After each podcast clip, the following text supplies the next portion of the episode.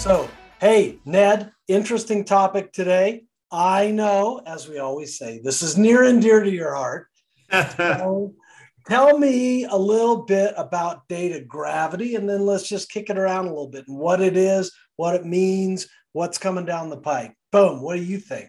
Well, hey, Mark, welcome to uh, Technically Speaking once again. And uh, we're here to talk about data gravity. And let's first talk about what it's not. It's not a salad dressing it is something that's a big factor or a way of describing something that we think about a lot when we think about how we deal with this explosion of data that's occurring at our customer sites. And when we think about the explosion of data, the easiest way for me to think about it is what's happened with my phone you know, I wander around and I take pictures of doing things with my kids and sporting events and whatever else. And every one of those pictures is 10 megabytes. And I don't even think about it. I just take them and upload them to the cloud.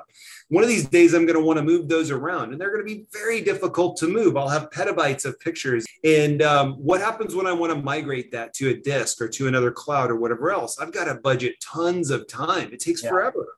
So that's a really small uh, a small description of what happens with uh, what our customers face, where they have really large data sets. It might be petabytes. When we stop and think about why do our customers have data?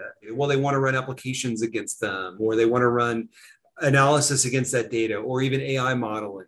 And so then the location of the data relative to where the compute happens and where it ultimately wants to get consumed matters a lot. So we can't move it around readily and we have to really think about these things and so anyway we started to call this some time ago this concept the concept of data gravity which is just look you've got to really think about where your stuff is what you're doing with it and why how does that track to your understanding of this mark well, I, I like your take. I like your take. It's pretty up there. Have you ever thought about doing this thing full time? You're pretty, you're pretty good to this tech stuff, dude. but like, I think you nailed it, right? There are certain laws of physics right? There, there, there's some physical limitations on how fast you can actually transfer stuff. You mentioned like over time you start getting the sedimentary layers of data that start accumulating, you know, and you wind up with these petabytes of you know your your your your vacation pictures but like a petabyte just to kind of put that in perspective that's kind of a hard to imagine chunk of data let's say you've got a really good internet connection of one gigabit per second and you want to transfer a petabyte of data, it literally is going to take you a week.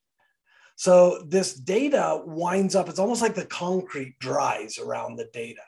And we also know that data doesn't live by itself, that if you have, you know, maybe let's say our, our, our proverbial flight reservation data, that also connects to inventory. It connects to your customer relations. It connects to your financial systems.